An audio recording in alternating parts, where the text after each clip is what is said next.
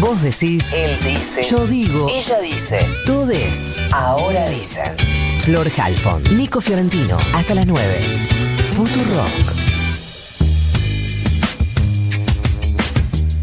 Ocho y media pasaditas y contábamos hace un rato que ayer Rusia había dicho que para hoy a la madrugada íbamos a tener un anuncio con los datos provisionales de eficacia de los ensayos clínicos de la vacuna Sputnik B y efectivamente han llegado. La vacuna rusa informó Rusia que tiene una eficacia acumulada del 92%. Entiendo que en principio se basa en 20 casos confirmados, pero de un total de 40.000 voluntarios. Entiendo que los agarraron al azar. Así que eh, vamos a, a- a seguir investigando porque todavía hay algunos tweets que si se meten en Sputnik B hay una nueva página de Twitter que se ha creado Sí. Rusia para informar sobre algo de esto. Dice que los resultados totales del informe lo van a publicar eh, cuando se termine la fase 3, que como explicamos hace un ratito, eh, la fase 3 falta, falta, falta para que termine, va a llevar un tiempo largo. Sí, de hecho, lo que decíamos, Flor, en el día de ayer es que en realidad si nos atenemos a eh, lo que marca la Organización Mundial de la Salud en cuanto a los, eh, a los experimentos y pruebas con vacunas, a la, a la, eh, oficialidad de la fase 3, tendría que pasar un año de pruebas, algo que no va a pasar. Exacto. Entonces ya arrancamos con una fase 3 que va a ser eh, lo que se considera una fase 3 con aplicación en emergencia, que es el, el- el estado en el que está, eh, no la Argentina, el mundo entero. Vamos a preguntarle sobre esto y sobre las vacunas en general a Roberto Salvarez, el ministro de Ciencia, Tecnología e Innovación de la ciudad. Ministro, buenos días. Florencia Halfon lo saluda. ¿Cómo le va? Eh, ¿Qué tal, Florencia? Un gusto hablar con ustedes. Igualmente, gracias por atendernos. Eh, ¿Qué significa? ¿Qué podemos concluir de ese 92%? ¿Nos ponemos contentos? ¿Es definitivo? ¿Hay que esperar?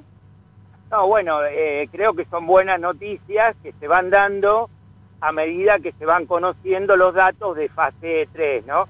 El otro día Pfizer anunció un 90% de eh, eficiencia sobre una cantidad de casos de COVID que ellos tenían en, ese ensayo que hay de miles de personas. Vieron que eh, había un 90% de eh, personas que habían desarrollado COVID que no habían que no habían recibido la vacuna y solo un 10% que la había recibido, o sea que tenía una eficiencia del 90%. Acá el ensayo que está anunciando hoy sobre Sputnik B es que 92%. La verdad que están, son buenos datos porque una vacuna se considera exitosa cuando tenés un 75% de eficiencia para arriba. Así Mm. que creo que es una- un buen dato, alentador, pero todavía hay que terminar con más este con más eh, análisis de casos. Eh, entiendo que es una muestra parecida al, al número que había sacado Pfizer. Pasa que a Pfizer por ahí no le hacemos tantos cuestionamientos, pero digo, una muestra pequeña de un ensayo clínico grande, ¿no? Claro, porque lo que se analiza son los que los casos de COVID que tenés.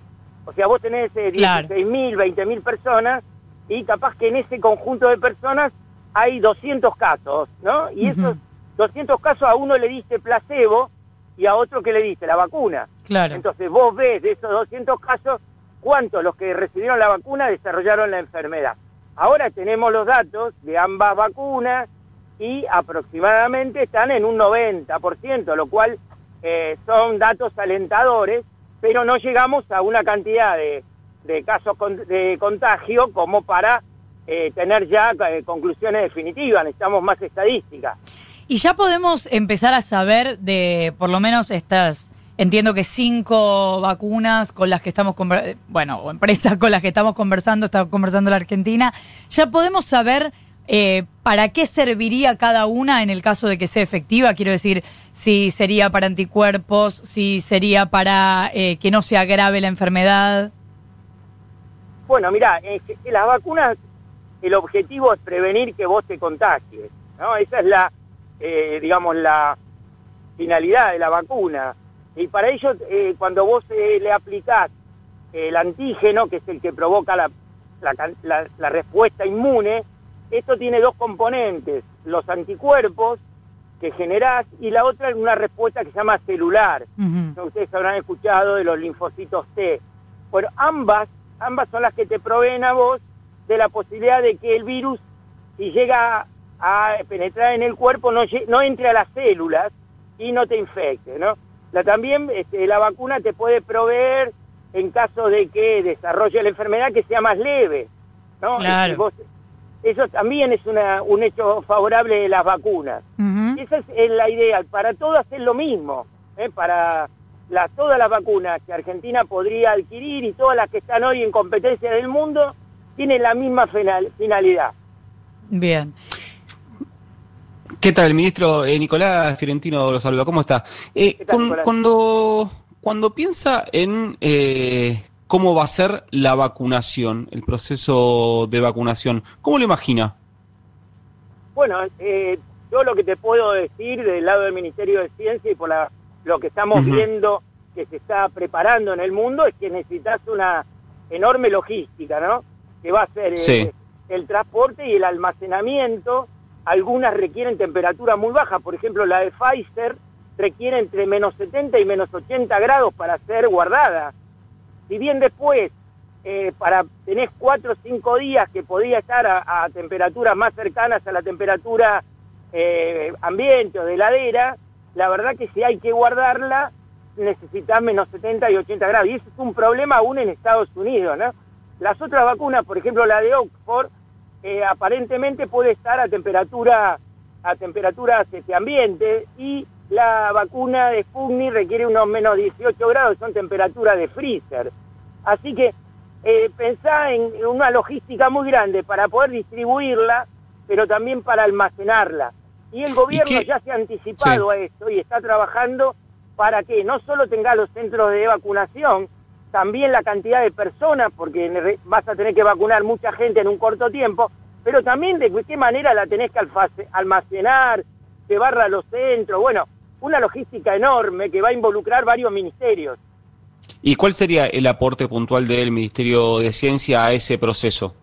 No, en este caso el Ministerio de Ciencia hemos seguido todos los avances tecnológicos referidos a la vacuna. La parte de eh, logística la va a hacer seguramente el Ministerio de Salud con el Ministerio de Defensa y el Ministerio de Seguridad, quienes van a ser los que van a distribuir en forma federal las vacunas en todo el país. Y en el medio de todo esto eh, están estas negociaciones, hablábamos hace unos días con Carla Bisotti que nos explicaba que están los conflictos para el traslado en algunos casos, eh, hay vacunas más difíciles de trasladar por la cadena de frío y hay vacunas eh, ¿Me escuchás? Hola. ¿Ay, se le cortó? Hola. Pero, pero si las telecomunicaciones en Argentina funcionan de la hostia. Yo también quería decir que hoy tampoco es mi día, por ahí el de Salvareza tampoco, y entonces nos íbamos a encerrar cada uno en nuestras casas y no hay problema, no nos contagiamos de coronavirus. Y llorar en, posición fetal. En posición fetal, todo lo que es llorar Podemos, en posición fetal. También. Sí, a mí me gustaría, así como...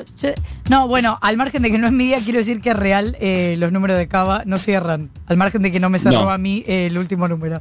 Pero... Eso no, no, cerran de ninguna manera. No, me parecía eh, interesante consultarle al ministro por los distintos procedimientos que están también en evaluación, que no tienen que ver puntualmente con una eh, vacuna, que son eh, varios de los que seguía el ministerio, como por ejemplo el suero, el suero equino, ¿no? Bueno, eh, podemos meternos con eso, ministro, se nos cortó, ¿está ahí? Sí, sí, hay dos puntos que se corta la comunicación, uno es el, acá cuando cruzamos el riachuelo y el otro acá en la zona del puerto. ya lo sabes. Ya lo tiene identificado. eh, bueno, eh, Nico preguntaba por otras vueltas, además de la vacuna, que podrían servir para tratamiento, como por ejemplo el suero equino. ¿En qué está eso? Sí, el suero equino vamos a tener ahora para fines de noviembre eh, el resultado del ensayo clínico. 250 personas, pacientes, en distintos, eh, yo diría en distintos grados de la enfermedad, o sea, leves, moderados y graves, recibieron el suero equino y ahora vamos a tener si este suero funcionó adecuadamente, eh, tal cual lo habían eh, funcionado en el laboratorio, que había tenido resultados excelentes. Bueno, ahora vamos a conocer el resultado del ensayo clínico. Bien, y a partir de ahí eh, podría... Si el ensayo clínico es positivo, AMAT lo, lo aprobará para su utilización en los pacientes. Bueno, digo porque pensando en todas las cosas que podrían prevenir que tengamos un invierno como el que está teniendo Europa de rebrote, ¿no? Mire, uno piensa que el año que viene vamos a tener un año de activa vacunación, pero eso no impide que haya contagios y que haya enfermos, con lo cual tener esquemas de, fármacos que nos permitan que esos enfermos transiten bien la enfermedad, no se agraven, es fundamental. O sea, diagnósticos, tener buenos kits de diagnóstico y tener también un esquema de fármacos hacen que el año 2021 con la vacuna sean años, sea un año donde podamos empezar a ver, eh, dejar de lado la pandemia, ¿no? Cuando se cortó le estaba preguntando por las distintas necesidades que tiene cada vacuna respecto del traslado, la cadena de frío y algunos cuidados, las que tienen una dosis, las que tienen dos dosis, cuánto sale una, cuánto sale la otra y las distintas dificultades para adquirir una u otra, aunque me imagino que la prioridad será primero, bueno, la primera que esté lista, digamos. Pero eh, quiero saber si el Ministerio de Ciencia eh, trabaja o participa de ese proceso y si está trabajando en esta parte de los cuidados especiales que puede tener el traslado de alguna vacuna. Mira, nosotros nuestra función es eh, mirar todos los trabajos científicos que avalan cada vacuna, lo que se publica en The Lancet, en, este, en Nature, hemos seguido todos los trabajos, miramos toda la base científica y estamos siguiendo todo lo que es la apertura de la fase. Esa es nuestra misión y en caso de que veamos algún problema nosotros informamos. Eh, por ahora, la, digamos, la parte tecnológica es la que un poco lo describía, las temperaturas, el tema de que la única que es de una sola dosis es Johnson y Johnson. Sí. Hasta ahora, el resto requiere dos dosis. Sí, sí. Entonces son esquemas de vacunación, hay que prever dos, dos este, dosis, generalmente entre el día 1 al día 21 hay que dar, o el día 28 hay que dar la segunda dosis.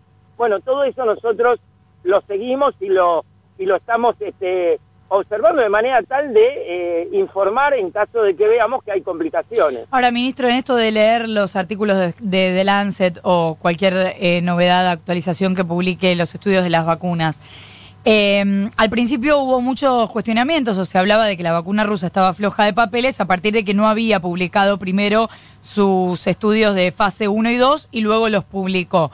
Hoy podemos decir que la vacuna rusa, eh, respecto de las notificaciones de, cómo está yendo su estudio, eh, ¿es igual que cualquier otra o todavía está un poco floja de papeles?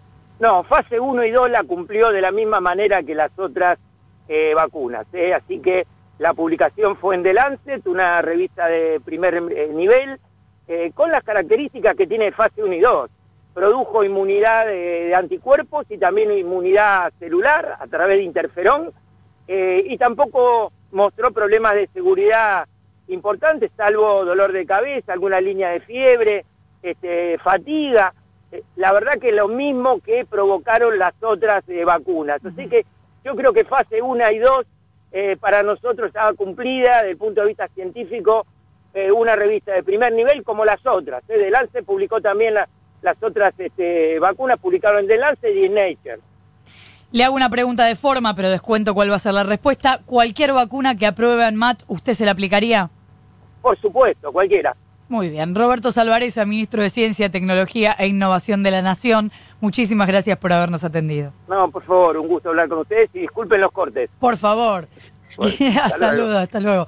Lo único que falta es que sea el culpable. Eh, bueno, por ahí por ser ministro de Tecnología, pero si no, ¿por qué sería reposo? de comunicación, claro. Claro, no sé, qué sé yo. 15 eh, minutos para llegar a las 9 de la mañana. Vos decís, él dice, yo digo, ella dice, todes, ahora dicen. Flor Halfon, Nico Fiorentino, hasta las 9. Futuro Rock.